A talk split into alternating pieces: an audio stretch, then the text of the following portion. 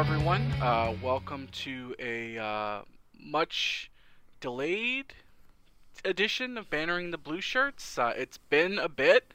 Uh, things have, you know, been happening. Uh, weather things.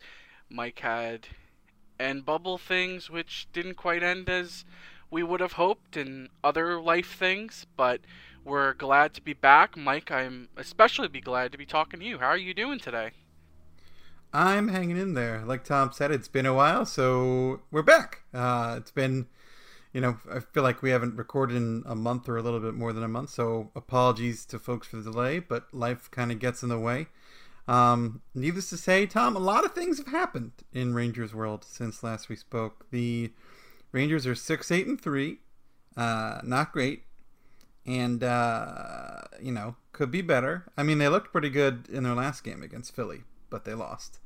But uh, of course, the big story surrounding the Rangers right now is the fact that Artemi Panarin is not with the team, and he hasn't been on the ice the last couple games.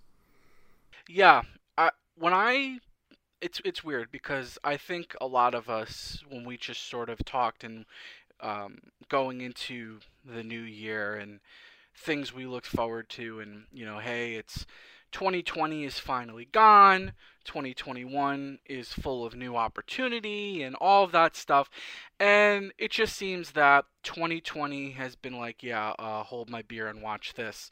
Um, I I think it's you know obviously it's it's a couple days after the news broke and um, in one respect it's kind of okay that we're recording now because there's more information out than there was originally, and in a story as um, complicated, and using complicated as a word just because whenever there is any story and there's allegations as, as serious as there were, you don't want to be quick to, to judgment in any respect. You want to, A, hear them at, at face value and say, okay, this is what's being said. After that, you most people I would say you use common sense and say, okay, here's what I think about this, and then see, let's see what comes out, and we go from there. So, um, obviously, the story goes that this was an incident that took, you know, place, you know, over a decade ago, and it involves a, a younger Artemi Panarin who was then in the KHL. Um, alleged that he was in an altercation with a, a young woman in Latvia, um, and basically these are being said by his, his, former KHL coach and someone who has been described by you know many as having um, dubious character and not very trustworthy and very um, pro, pro Vladimir Putin and Kremlin and things of that nature.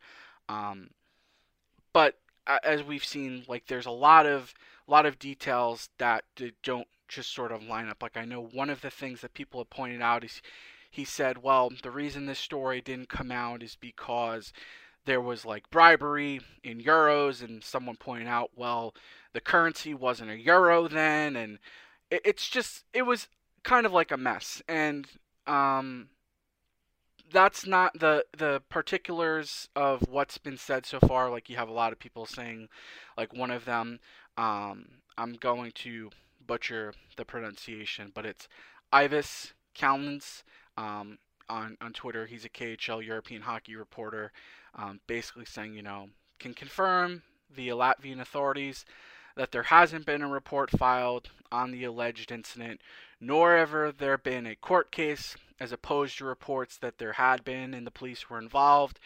Um, you know, going on to say, last thing, and after this, I no longer will be commenting or speaking on this. Nazarov also said that half, if not whole, hockey nation of Latvia knows about this.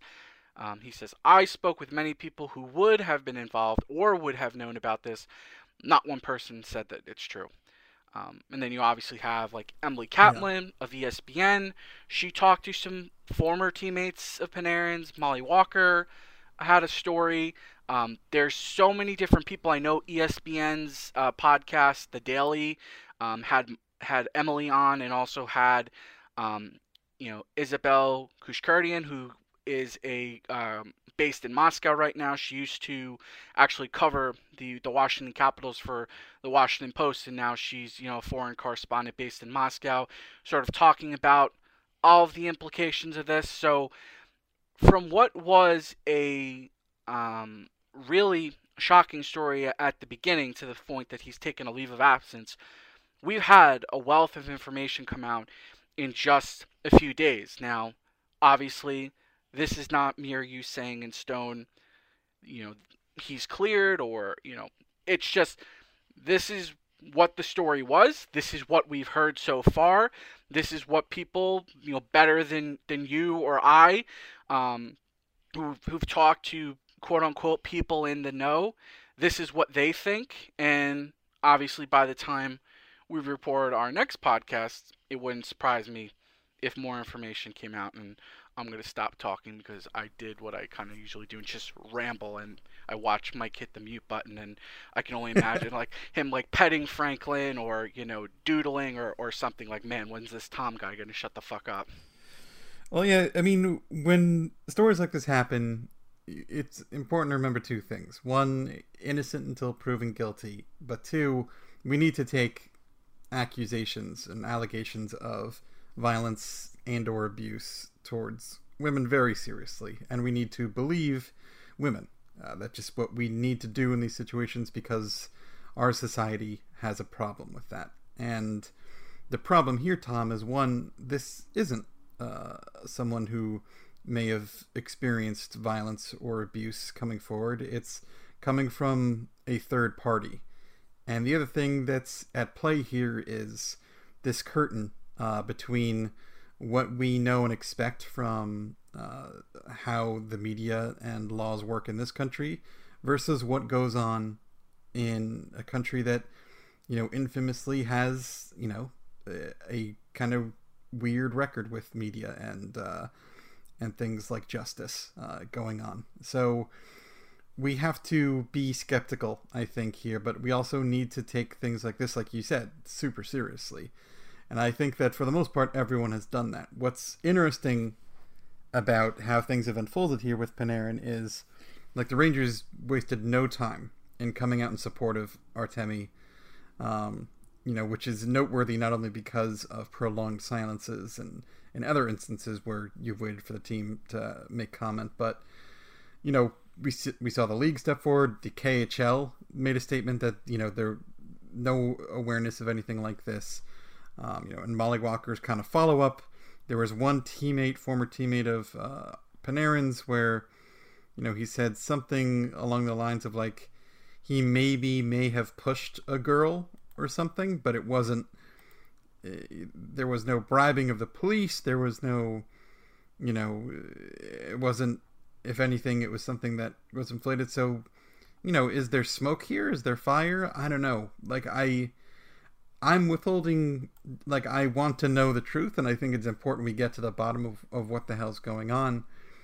But it, this is just a goddamn mess trying to figure out what is actually going on. And you know, we have Molly Walker talking to a couple guys, you know, like guys who might be familiar to Rangers fans, names like uh, Kip Brennan, who played for the Islanders for a couple years, is one of the former players she talked to, who was a teammate of uh, Panarin's, and of course, the other part of this, uh, I forget if you mentioned this or not, Tom, which is the coach in question is a kind of outspoken Putin supporter, and Artemi Panarin um, is very much not that, and has even taken to social media to speak against Vladimir Putin, which is something we just period, you know, end of sentence, we don't see Russian NHLers do. Um, it's very uncommon to see that happen. And all these things are relevant because um, that's what the story is. This is a guy who we all know what his value is to the team. This is a guy who should have won the Hart Trophy last year. He's the f- new face of the franchise. This is a massive story, and he's not in the lineup. And that's because of this going on, and he wants to take time away. Uh, if he wanted to play right now, if he didn't want to take a leave of absence, I don't think the Rangers would have any problem with him being in the lineup. But I think for the sake of, you know, I don't want to do any assumptions, but it's clear that for the sake of him and his family and mental health and all those things, he's just taking a leave of absence. And if Artemi's innocent, I hope nothing more than that this is, you know, as painless a process as it can be for him and his family. And I hope this goes away quickly and, you know, he's exonerated if, in fact, he's not at fault here. And if there is something else going on, I hope we get to the bottom of it. No matter what, I hope we get to the goddamn bottom of it. But uh, needless to say, this is going to shape the season, Tom, because this is the indefinite absence of Artemi Panarin. And given all the other things going on with the Rangers, oh, forgive me, that's my alarm for the podcast. Alexa, stop! You blew it. Um, that is, you know, what I was saying is like with all the absences in the lineup that we're going to get to next, like the Rangers are seriously depleted. So not having your Hart Trophy candidate in the lineup is a pretty big deal. Yes, certainly. It's overall, and the last thing I'll say about it, it's it's a complex situation. Um, like any time we talk about topics like this, I implore all of our listeners to um, use Google. Um, you know, you can search out the story and you'll get subsequent coverage of you know people who have written about this. They've looked at it from different angles. Um, if you guys don't listen uh, or haven't listened yet, um, on Blue Shirts Breakaways podcast at the Athletic this week, they had um, Ishan Tharoor of the Washington Post. He's a foreign affairs columnist.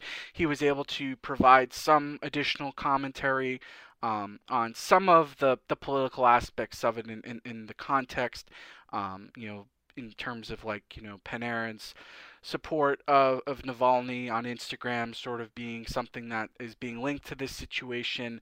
I know others have, you know, sort of um, looked at it too because in the sense of like we have like you mentioned earlier that you have this this certain perception depending on, on where you are where it, it's the way it's portrayed is obviously different and like you I'm no expert on this, but anyone I've seen people people like look at you know Alexei Navalny and who he is and and you know things of that nature and um, so the long story short is we like the Rangers, we like the hockey, obviously. We're in by no means any experts, nor do we pretend to be experts. So um, take everything with a grain of salt, but it's good to be informed by reading different perspectives from different outlets, and you ultimately will um, feel however you're going to feel. But by having that additional context and um, you know, trying to avoid that snap judgment when you hear news and say, I'm going to feel this way because um, it's just good to have that additional perspective. Yeah, now that we've learned a bunch of things, it remains time to wait and see with this story. So, um, I mean, we've seen a lot of people just say this isn't what happened, and then there's these little details where you have to be like, all right, well, what about this little detail, or is that just one guy? And you know, uh, why is this being brought up ten years later? Like some people are like, why is this being brought up ten years later? Is it politically motivated? There is a reality where it's politically motivated and something shitty happened those are not mutually exclusive, right? Both of those things could happen. That something shitty happened and Panarin did something shitty. Or maybe he was present when a teammate did something shitty, who knows? And, you know, didn't do what we would expect him to do as a human being. And who the hell knows? Uh, only a handful of people know what is actually going on. And I think the North American hockey media is trying to play catch up, and you know people like Slava Malamud and other people like uh, I I won't even try to butcher his name after you butchered his name, but uh, you know seeing the reports coming out of Europe and Russia with people who are really kind of tapped into this stuff, it sounds like there's the skepticism is very much warranted here that there's something fishy going on here. I still hope we get a clearer picture of what did or didn't happen, something a little more irrefutable. But I don't know, Tom. We might never get that um, because it's it's Russia, and it's you know obviously this the incident reportedly or allegedly occurred in Latvia, but you know for the sake of all things, this is the Russian media and Russian politics, and oh my God, it's just a goddamn mess. So who knows? We'll see. We certainly shall see. Um, I guess now is a good point to just it's there's no great way to transition, but I think the one thing we can say that is somewhat of a transition is looking at last night's game, and we're not like not we're not specifically talking about last night's game, but just the wealth of talent and just regular roster players out of the lineup. Like when I look at the names and the context of why they're out, it's like I almost like got this um this sense of like it's what is this? Is this like lyrics to um you know you know we didn't start the fire and it's like you know like you know Kakko, Miller, COVID protocol, Trouba injury. It's like all of these different things, and it's like happening simultaneously. And not to mention D'Angelo being out of the lineup too. Like it's, yes, it's and like you know it was interesting. Like with uh, I watched Phillies broadcast last night, and they talked about all the guys who are out of the lineup for the for the Flyers, and I was like, yeah, the Rangers have like our best forward lately has been Colin Blackwell. That's where we are right now. And the third pair is, you know, Bitetto and Libor Hajek. So um, things are not great. you know, it's it's really crazy to see how this roster has been stretched so thin. And I think it's maybe been a little bit overlooked just because every team has had to deal with so much shit with all the COVID, the COVID list and everything. But obviously, we have, you know, heightened concern for Kaapo Kakko being on the COVID list for the second time. Um, and K'Andre Miller being on COVID protocol list is also uh, not great. And then on top of that, you have the Jacob Trouba injury. It's a hand injury, right, Tom? Or a fingy? yeah. Yeah, I think it broken finger of some sorts. That one of the fingies is broken. Yeah. Yeah. He's out for over a month. I think the last I thought I saw six to eight weeks, but I don't remember. But a very long time without Trouba, which sucks because like I don't know the underlying numbers on Trouba this year were looking not awful, um, promising. I would say. I mean, just not to say that they were ever really awful, but compared to what we saw last season, it was an encouraging sign from Trubin in, terms of what the underlings were. And you know, Jack Johnson was out of lineup for a couple games, and now we have some more Jack Johnson. And, you know, Anthony Bitetto scored one unforgettable goal, and now everyone realizes, oh, this is who Anthony Bitetto is. Um, it's it's been kind of crazy to see how how thin this team is stretched right now. And I know something you wanted to talk about, um, and I, will kick this over to you because it is important. Uh, Filipino got back on the ice today. He he was in practice rolling with all three lines or the three lines that we would expect him to be on.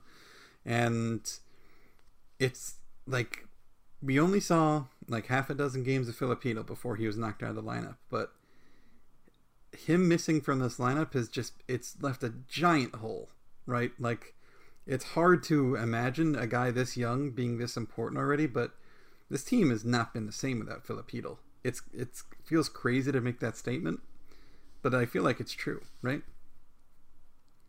Yeah, it's like when you look at this team, and part of it was because the Zibanejad wasn't particularly playing well, and Strome was off to a slow start. Although, in in credit enough to him, he has looked a lot better. That you had Chytil, who was just playing really amazing hockey. And I, you were talking about Trouba looking better this year.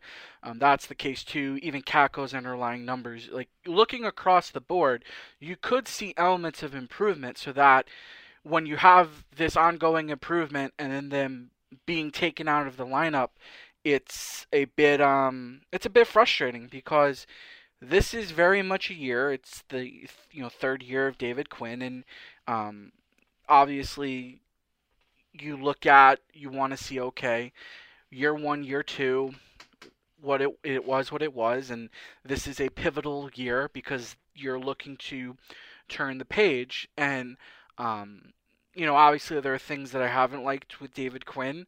Um, you know, interestingly enough, um, now that Claude Julien was fired by the Montreal Canadiens, um, all of the sports books have put out, you know, odds on who are the next, you know, coach to be fired. And Quinn had the third best odds. And, um, you know, not to say that he's going to be fired, but it's interesting to see that that is, is the prevailing thought. But to get back to what you're asking in terms of the importance of Chytil, I think that while Kakko is out and while Panarin is out, Chytil is a legitimate, in my mind, top six forward, even though I would expect that he's going to be centering the, the third line upon his return.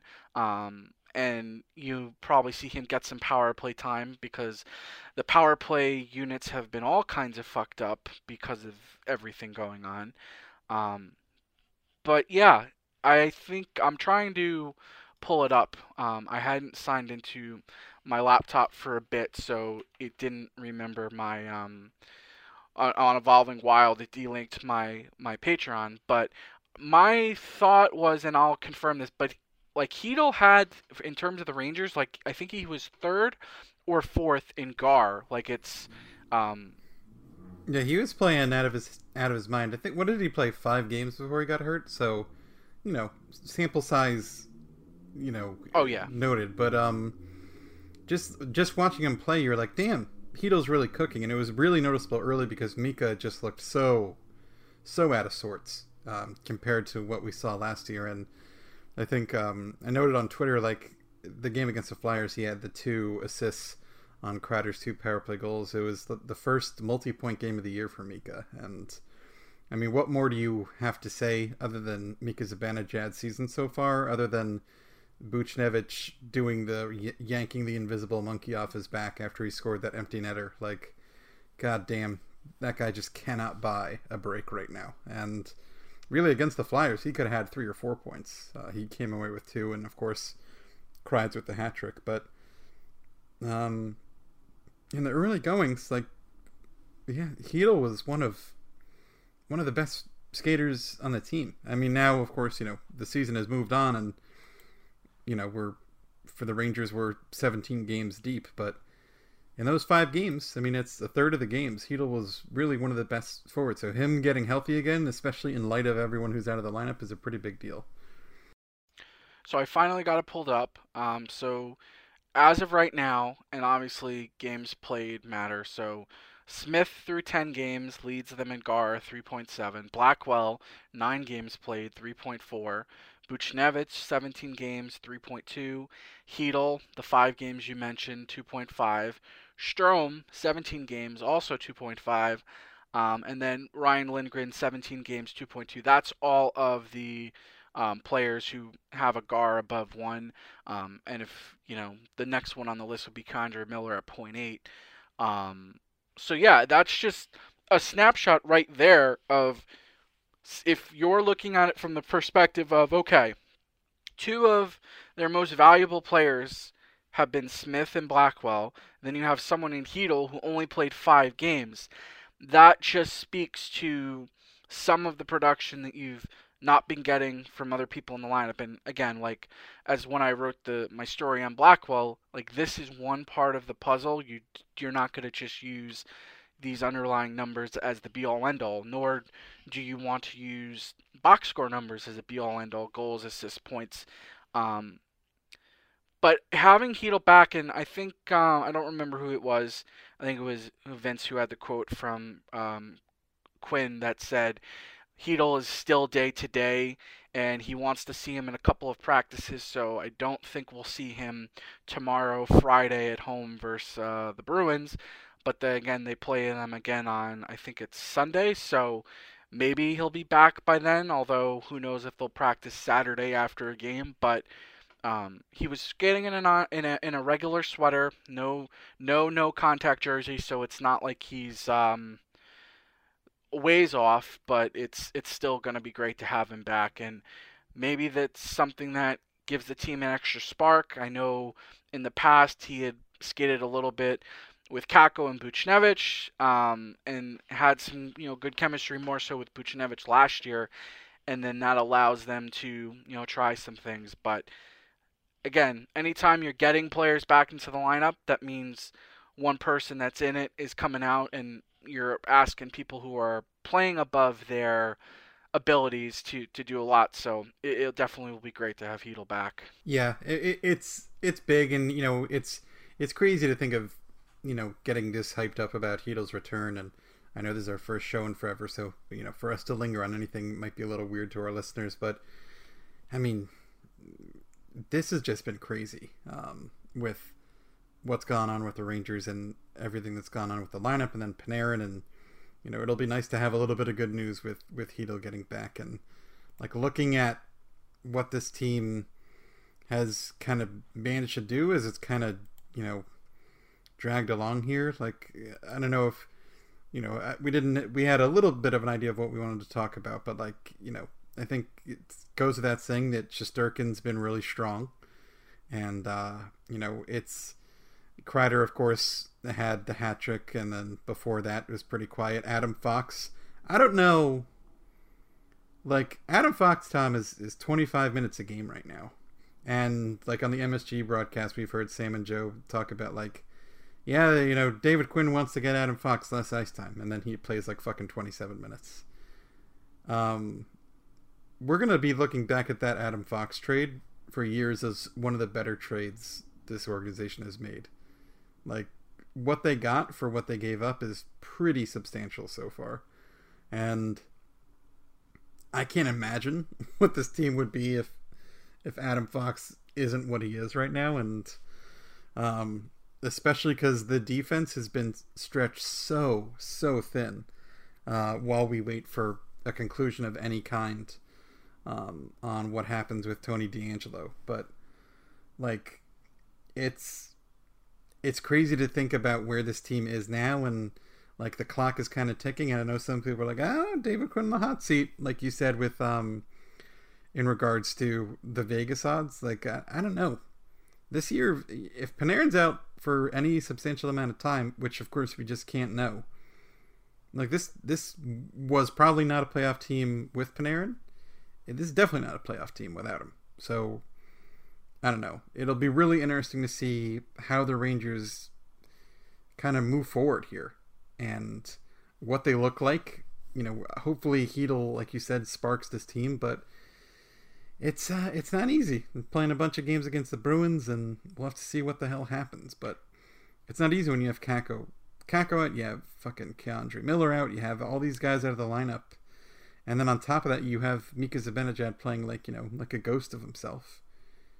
Um, it puts a lot of pressure, and it's it, like you wrote a great story about Colin Blackwell stepping up, and it's awesome that we have those success stories. But the other thing is like why haven't we seen Tarmo Reunanen yet?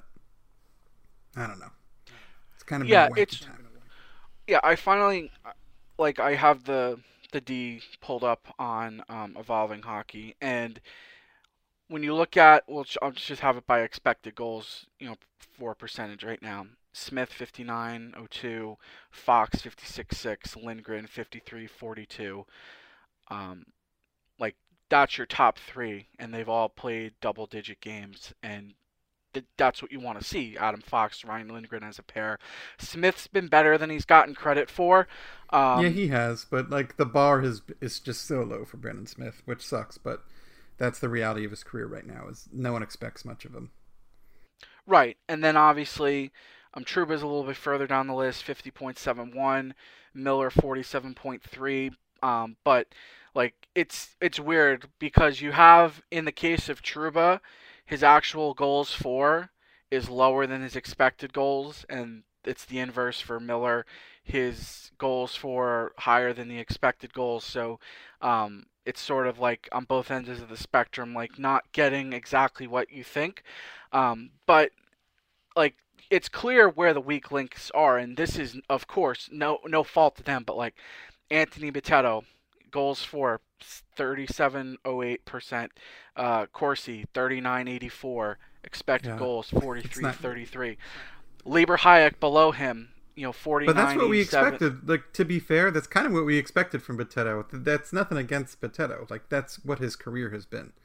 Um, and then you know when when he's on the ice with someone like Libor Hajek, his numbers will get even more dragged down. And I don't, you know, we don't say these things to crap on these guys. The reality is like they're just they're not NHL defensemen right now. Um, and you know, in Bitetto's case, you know, he's more of a veteran guy who, you know, in Winnipeg he was like the seven, eight, nine guy, and so like, you know, the Rangers just find themselves in a position where they have to play Anthony Bitetto, and they're really giving Libor Hajek a chance. And as as you were saying before I cut you off, his Libor Hajek's underlying numbers are are even worse than Bitetto's. And in that game against the Flyers, like Libor Hajek made a couple just really bad plays, like a lot of like why are you out of position and it leads to a goal kind of plays. So I don't know what the organization is trying to evaluate there with with Libor, but this might just be a case of you know what can they do? I don't. I haven't looked at what the cap issues might be with bringing up Reunanen. I don't know if there's some obstacle there. I, think someone mentioned that on Twitter, but I, I didn't look into it yet. But like, I I think it's time to maybe not have this if we can avoid it. And you know, if there's a smaller move that can be made that doesn't involve moving D'Angelo, then the Rangers should maybe look into doing that because there's some bleeding here, and it would be nice if it was stopped. Right, and my thought is, and I can understand if their their thought with Reunanen is that they just want to play him in the AHL a little bit more, and I could understand that logic, him coming over to North America, um, but like, it's not even so much where I could see it's they're gonna learn much because there's literally three teams, including the Wolfpack, in their division, so it's just literally a, you know, we're gonna play Bridgeport and then we're not going to play Bridgeport. I think it's what it's Providence, Bridgeport, and Providence are the two teams they're rotating against. Um, but yeah, like we've seen enough of Libor Hajek, and um, unfortunately, it was a situation where the Rangers thought they were getting something different in a trade, and same can be said of, of Brett Howden, although that's a story for another day that I, I want to look into because I it's it's something worth talking about though because like not to dive into it, Tom, but like isn't this the oppor- like the moment when you would hope a Brett Howden steps up? It's now or well, yeah, it's like now or never because you had yeah. uh you had Zibanejad playing like shit, you had Strome playing like shit, you had no Chytil in the lineup, and if there were ever a time for Howden to like get attention. Moment, yeah. But he just hasn't, and I think it's because he's incapable of doing so. And this is not to rag on Brett Howden, um, a guy that probably shouldn't have been in the league as early as he was. He's like the one rare prospect that the Rangers have gotten that we're like, you know what, we do not need him to have any AHL time whatsoever. He's yeah. just gonna go into the yeah. the NHL and do his thing, no problem. Um, the exception to the rule. He's the guy who gets right. unlimited leash and stays in the lineup and gets gets in the lineup from day one and just sticks around, sticks around, sticks around, sticks around. Yeah. Yeah, and I I think in the case of Hajek and him, I think you know we you can think back to shows we've done in prior years and or stories we've written about and you have comments that like well why are you caring so much about a fourth line forward, an extra forward, you know, an extra defenseman, whatever. Well, because of moments like this where you have a bunch of injuries or you have a bunch of injuries and your top players aren't stepping up, that means that you're looking to other people on your roster. So it behooves you to have people that can step up, that can take behooves. initiative, and yeah, behooves like uh, and help it's stop the bleeding to to an ex- thank you i was looking for a way to, to, to use it um but it, it's again like in a grand scheme of things kevin kevin rooney has stepped up in you know a small way um you know being good in the bottom six. Like it's these little things that ultimately where this team wants to go you're going to to, to be able to do that. Like look at the success of the team that went to the Cup final 13-14. You had your Dominic Moores, you had your Benoit Pouliot's, you had your bottom six Derek Brassards, like Derek Dorsett. You had all of these guys that were able to pull their weight and do things that were nudging the needle in a positive. Um, you know, it wasn't a bunch of guys hitting home runs. It was just keeping the line moving, single after single after single, um, and pushing the team in the right direction. Where right now, um, you have guys that are, are, are just not doing that. And like we we're talking about this a little bit in the Slack today. Um, my philosophy is, and I may be wrong, and I'm gonna investigate this a little more. I want to flush it out to see if I'm, you know, not thinking this clearly. But I think of this Rangers team right now, and you can just say, you know what, it's a pretty fucked up year. You know, injuries, COVID, um, weird divisions yeah, we're having some positive results, but by and large, we don't project to be a playoff team. And um, we're looking to, in this rebuild, turn the corner in the next, you know, 12 to 18 months. And I think that going is granted if the season next season starts on time and you have you know a proper vaccine rollout yeah you might have um, full fans and stands. Oh yeah, that's another thing we didn't mention. Uh, we're gonna have fans back in MSG, um, starting you know tomorrow for, for the Rangers. Um, you're gonna have a lot of teams in the league that they may be looking to you know cut salary. They may not be as active, and we've seen that this year with waiver situations where otherwise talented players who you know not some making a ton of money in it, it obviously they don't they, they don't get claimed um, but have of use that they just go unclaimed. So my perspective is you look at this team and you say, okay, we're not really going to go anywhere. What can we sell off of value now? Because you might have a team that in a regular year, they're in a really tough division and they might be the third team. They might be the wild card, and that puts them at a disadvantage come first round of the playoffs. But this year, the divisions are are kind of wacky, and it's like they might have an opportunity that they're not going to have to face a strong team in the first round. And you might have some strong teams that get knocked out, and your opportunity to go win a Stanley Cup is a lot different. Because, like, I think like the Toronto Maple Leafs, right? They're not going to be in a situation where they're going to be playing the Boston Bruins in the first round. That has been their obstacle that they've not been able to overcome. Um, you know, you obviously have a division where you have like Tampa Bay and, and Florida and Chicago and Nashville. Um, that's a little bit different. So, my line of thinking, and I know I'm drawing this out, um, you sell what you can even if you have to do it at a little bit of a discount, but then that sort of puts you ahead of the game when it comes to uh, the off season and free agency and the trade market that we don't end up in the position where we were last year where yeah there just weren't any takers for Strome or there weren't takers for D'Angelo or there weren't takers for this where every trade deadline if a team thinks that they can win a Stanley Cup they're going to give you something of, of value. And you might say that's giving up on the season, but I see it as okay, it's creating more ice time for Lafreniere. It's creating opportunities for some of the guys in Hartford, whether it's Morgan Barron or Reunanen, um, Kodorenko, you name it. And that would be beneficial to the team, especially as they're evaluating okay, what do we need to ultimately become a contender? Yeah, the the question I have is like, what is here that isn't stapled down that can really be, be moved other than like Stromer and you know D'Angelo. Um, I mean, we could see, you know, a Georgiev trade like that could happen, but um, I'm more curious really about what happens with the coaching situation now because I've kind of reached a point where, you know, I, I'm not a goddamn, you know, president of a hockey team, nor am I qualified to be one. Not a GM. None of those things. I and I'm also typically not someone who's like running a coach out of town.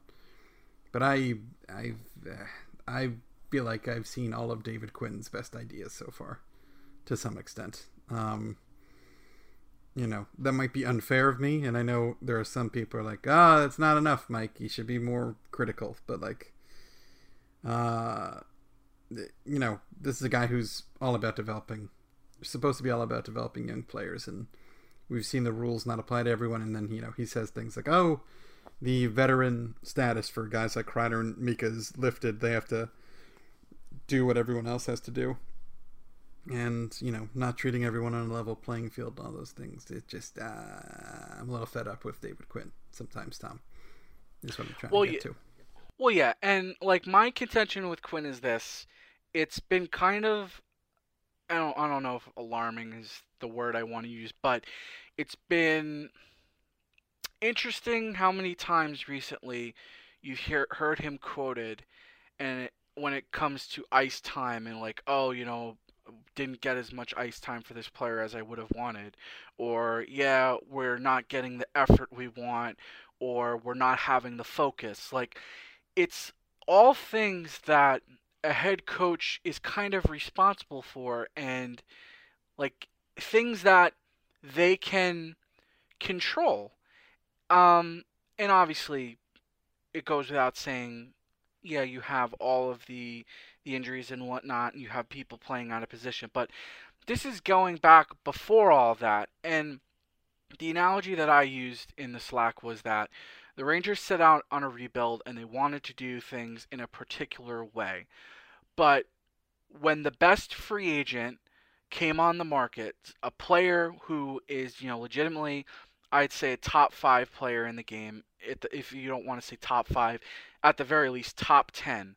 They didn't let the fact that they were in a rebuild stop them from going out and getting them, and you know, change changing the the timeline, so to speak. Given all of the coaches that are out there, and I'm not saying that I'm particularly set on anyone at all. If you if you have an opportunity to make an upgrade at the coaching position, like it's something that at the very least you should consider. Um, and again, like this is not fire David Quinn. This is not you know we're pushing him out the door. This is not being impatient, anything like that. I just think that next year will be the fourth year on his contract. I believe it was a five-year deal that he signed, um, and if they're not at the point that they thought they were going to be, then like it's a legitimate question. And like, like I said a lot earlier, um, you know, there's a reason why you know odds makers made him the third most likely to be the next coach fired. And like I've seen other writers um, outside of New York like question like, hey, you know, you know Quinn was brought in to be this young development coach, and you know we're not quite seeing it um, what we would have thought. Now, granted, like Kakko's been better this year than he was last year.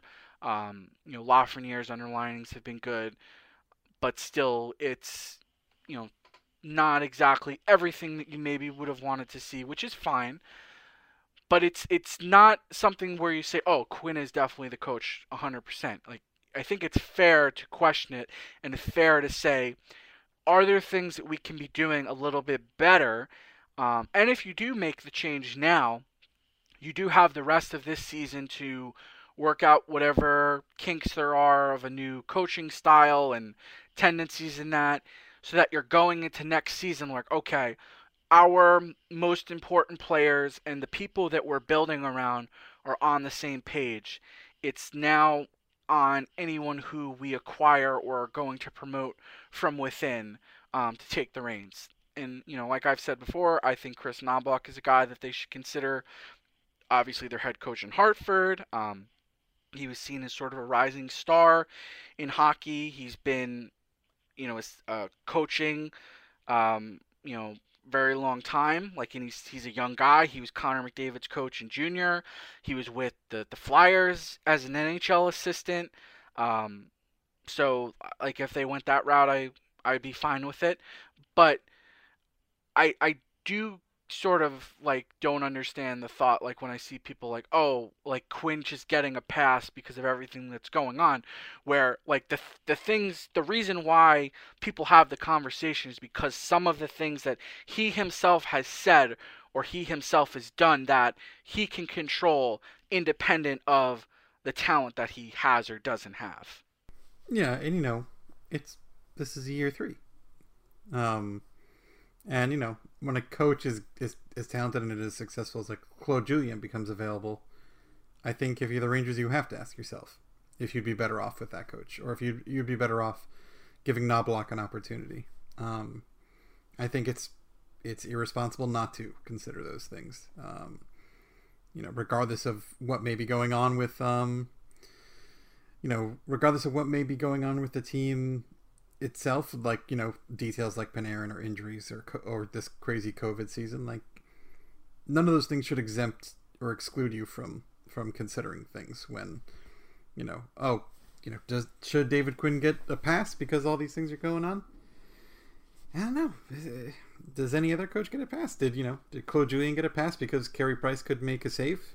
And he has a sub 900 save percentage. Tom, like, it's a really rough business being a hockey coach uh, at this, you know, in the NHL at this level. Like, um, I uh, I'll be really curious to see what the discourse turns into if if this the Ranger struggles kind of continue because right now it's you know things are you know stop me if you've heard this before the Rangers have pretty good goaltending um, they have some underperforming stars and they're really hoping that a lot of kids can step up and and carry the team you know it's I, I've heard that story before uh, like are the Rangers as much as a disaster as Buffalo is? Eh, maybe not, but you know they have four wins in their last ten games, and you know it's they're only going to be a worse team, you know, generally speaking, than they have been because of the guys who are out of the lineup. So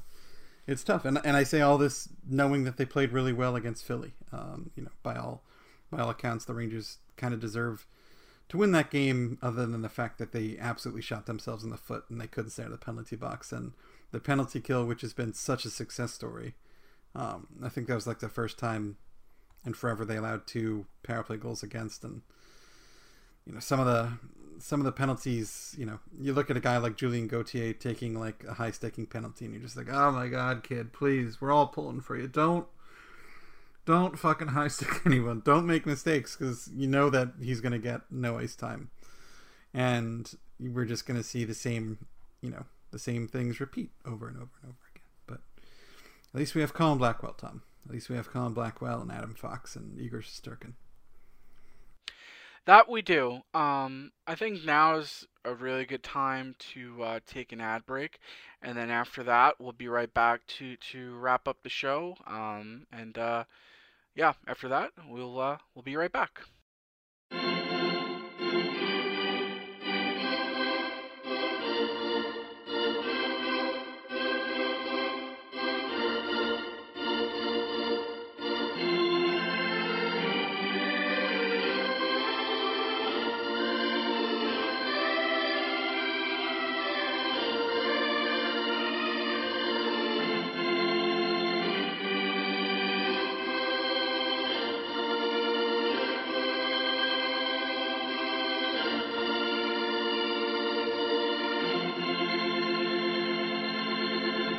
Just like that, we're back from the ad break. Um, I want to end the show, Mike. We can do this a little, you know, quickly because I, I know it's obviously a fluid situation and it's things a lot of people have talked about.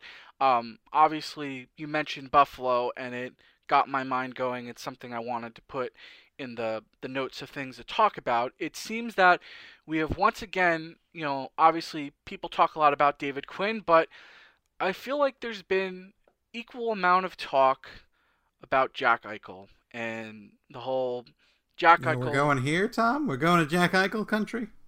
Yeah, I think we'll go to Jack Eichel country. We can just talk a little bit because um, we did talk about this on a previous podcast.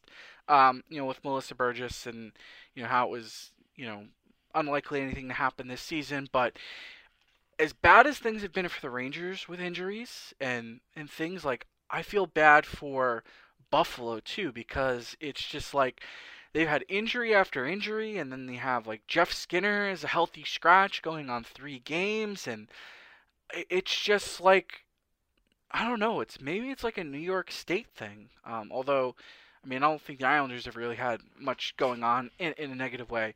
Um, I I guess I'll I'll ask it in, in this way, Mike. Um, do you think Jack Eichel is something that is going to happen for the Rangers? Or do you think that this is just like another situation of, ooh, there's a really good player that's going to probably become available, and, the Rangers just happen to be involved with everyone? Um, or is it, it more or less just like a situation of hey it might actually work out because they do need help with centers and all of that fun stuff? Well i think it's you know a lot of things fit that make this super tantalizing for for rangers fans. I think we we talked about similar like a similar story with like panarin and free agency when it was like is he going to land here? Is he not? And you know we have in the past there have been you know like the Rick Nash trade and and you know before that like the Marian Gaborik trade. And like when the Rangers it seems like when the Rangers really really really want to get involved and there's a big name out there the Rangers are going to be involved. And it's not often where like everything lines up like boy the Rangers could use a Jack Eichel. And hey we have his former college coach and boy, we have a lot of young guys that would be tantalizing for Buffalo to get back in a trade, like a Nils Lundkvist or what have you. And, you know, all these things, it's like, eh,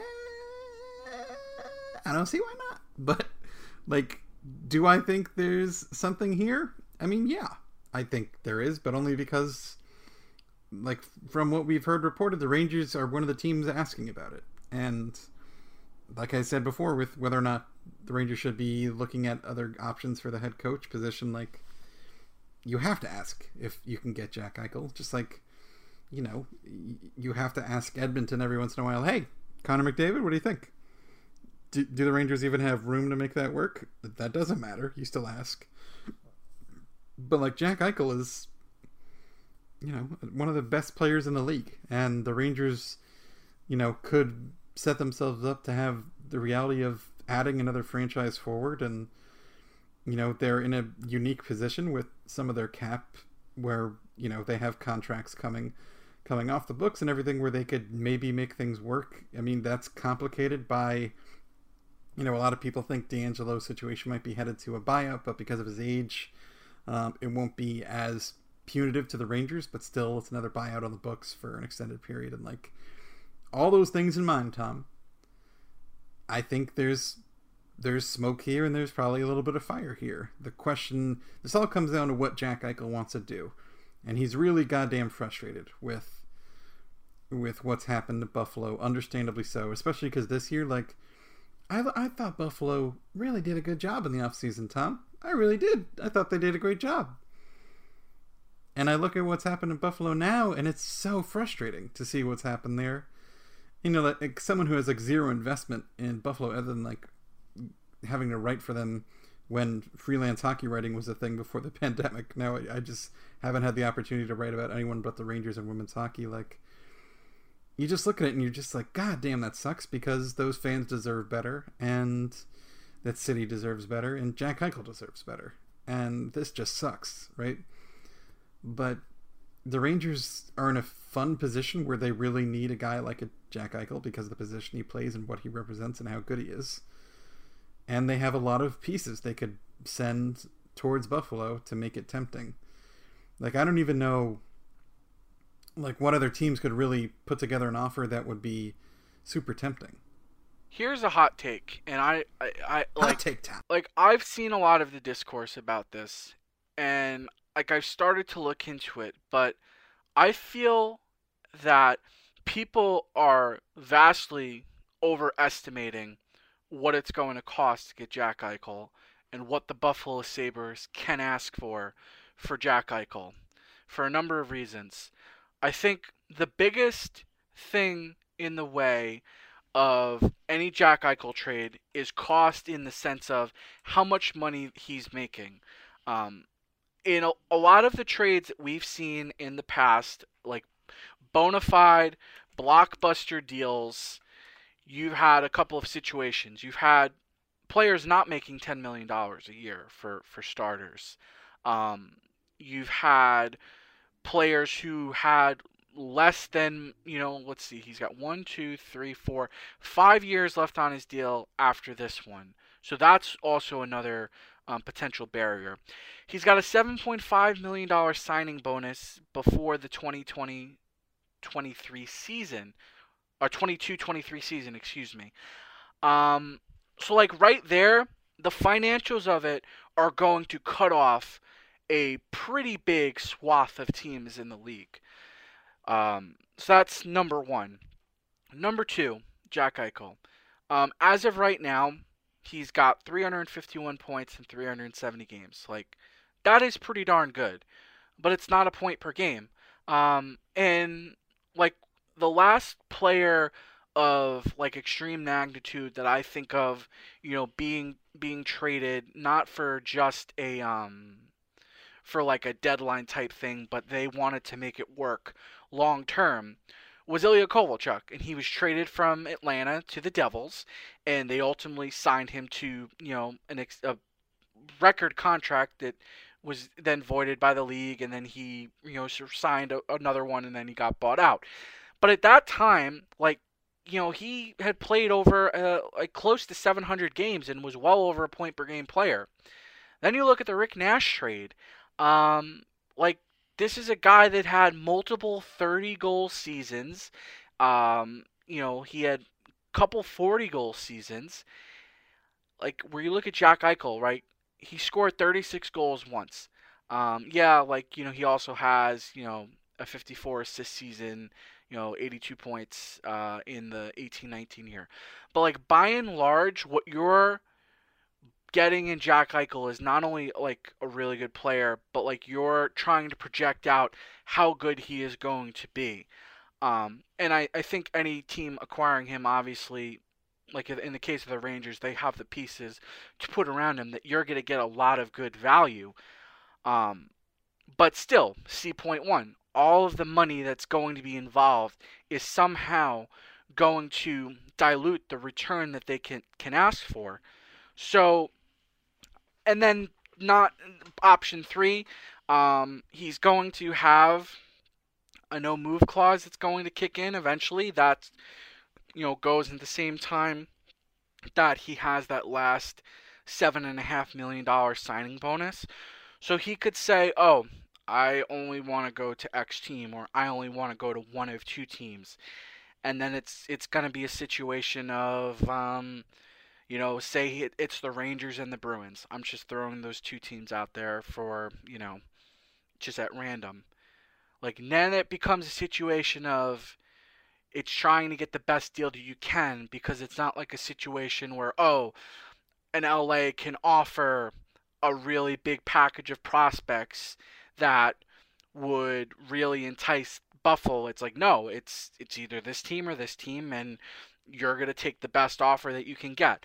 Um, but I I just feel like I people seeing like like oh it could cost one of Lafreniere or, or Kakko. Like Lafreniere is not going anywhere. Like it'd be really stupid for the Rangers to finally get a number one overall pick, draft him, and then trade him. So like I whenever I see Lafreniere's name brought up, like that's just unrealistic. Um, like I think kind of the same way with Kakko. Like why would they even entertain doing that? Um, like personally speaking, and I could be wrong here, but I really think this is more more or less it's like a Vitaly Kravtsov, a Zach Jones, uh, potentially Nils Lundkvist, although I think they want to have that insurance um, because you don't know what's going to happen with Trouba long term.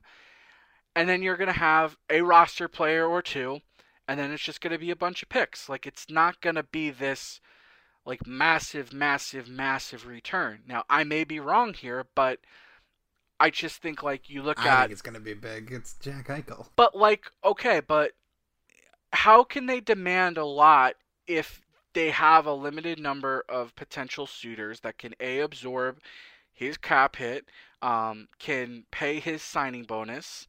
Um, like I think that limits things, and if he wants out, like you're de- you're already dealing from a position of like they're trading him because he wants to leave. Like it's not like a situation of things are all hunky dory and he's gonna be a free agent in two years, so like they're trying to to you know move him before it's too late.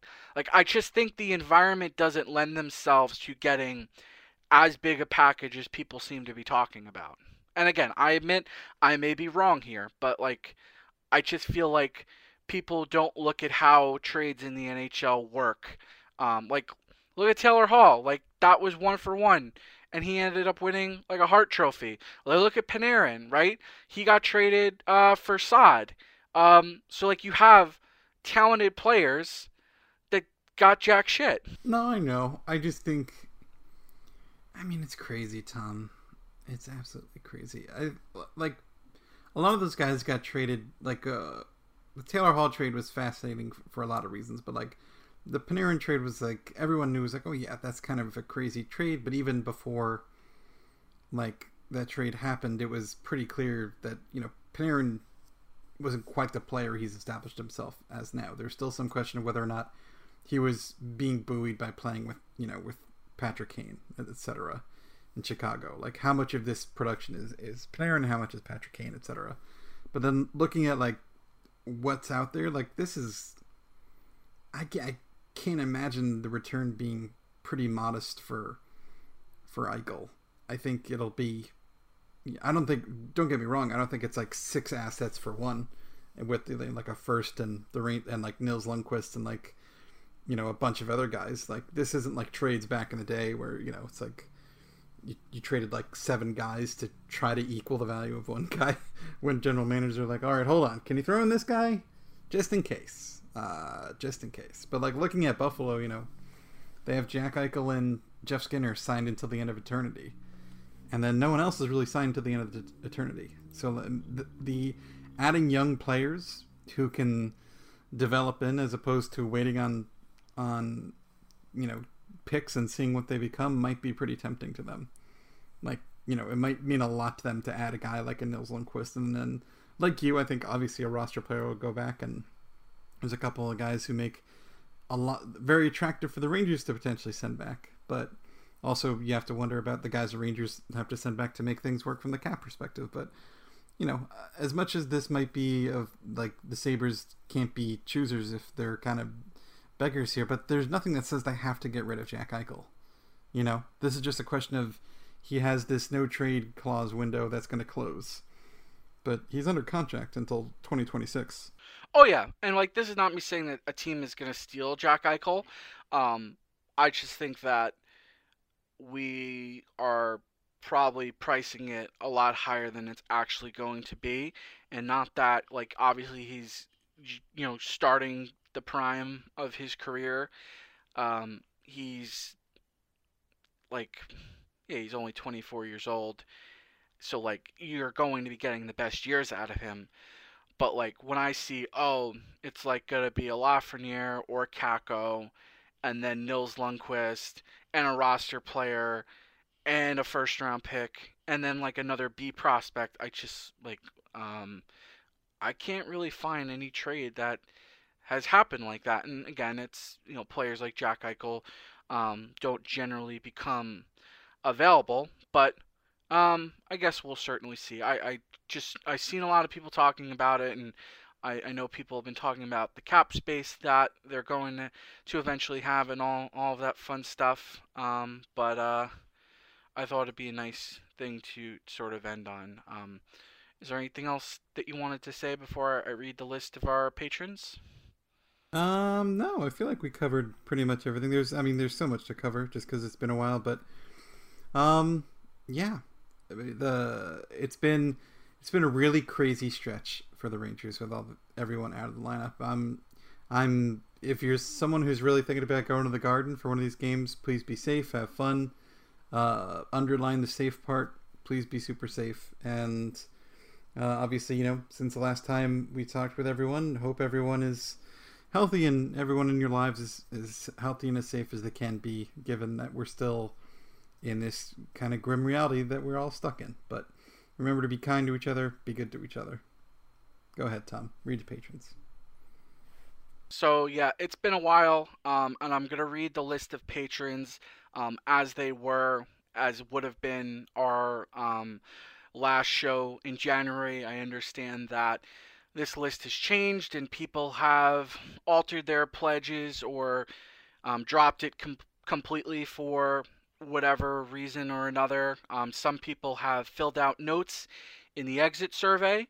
Um, know that um, you know I read the exit surveys, and you know, I understand your decisions, you know, no matter what.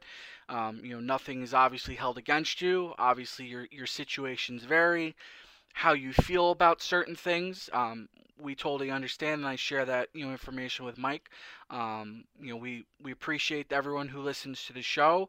We appreciate everyone who supports the site. Um, you know, we understand obviously opinions can change in how you feel about certain things and just know that um, it is acknowledged uh, internally. We we do share the information. We do talk about it.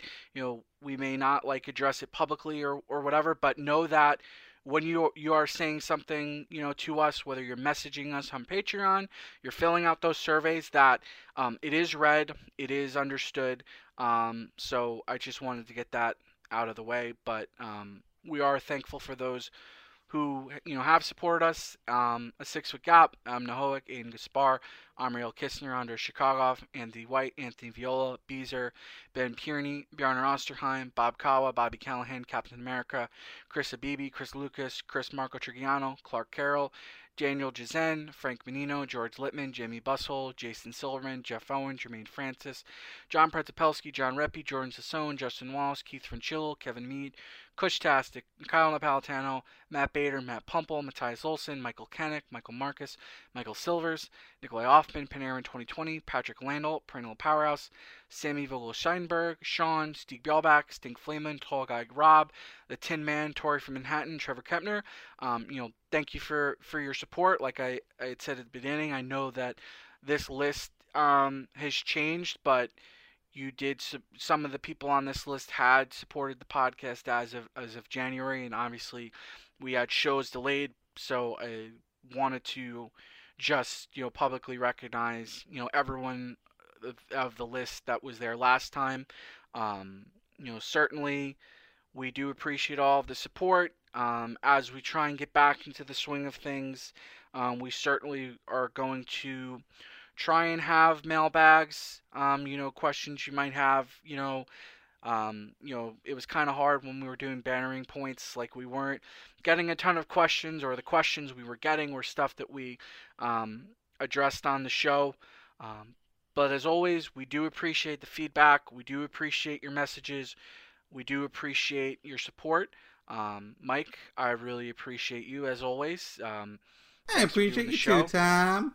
And uh, like Mike said, we hope you're all well. And if you are going into the garden for a game, uh, stay safe. Um, be well, you and your family, and everything going on. And uh, we'll talk to you again next week. Be well. Bye bye. Bye, folks.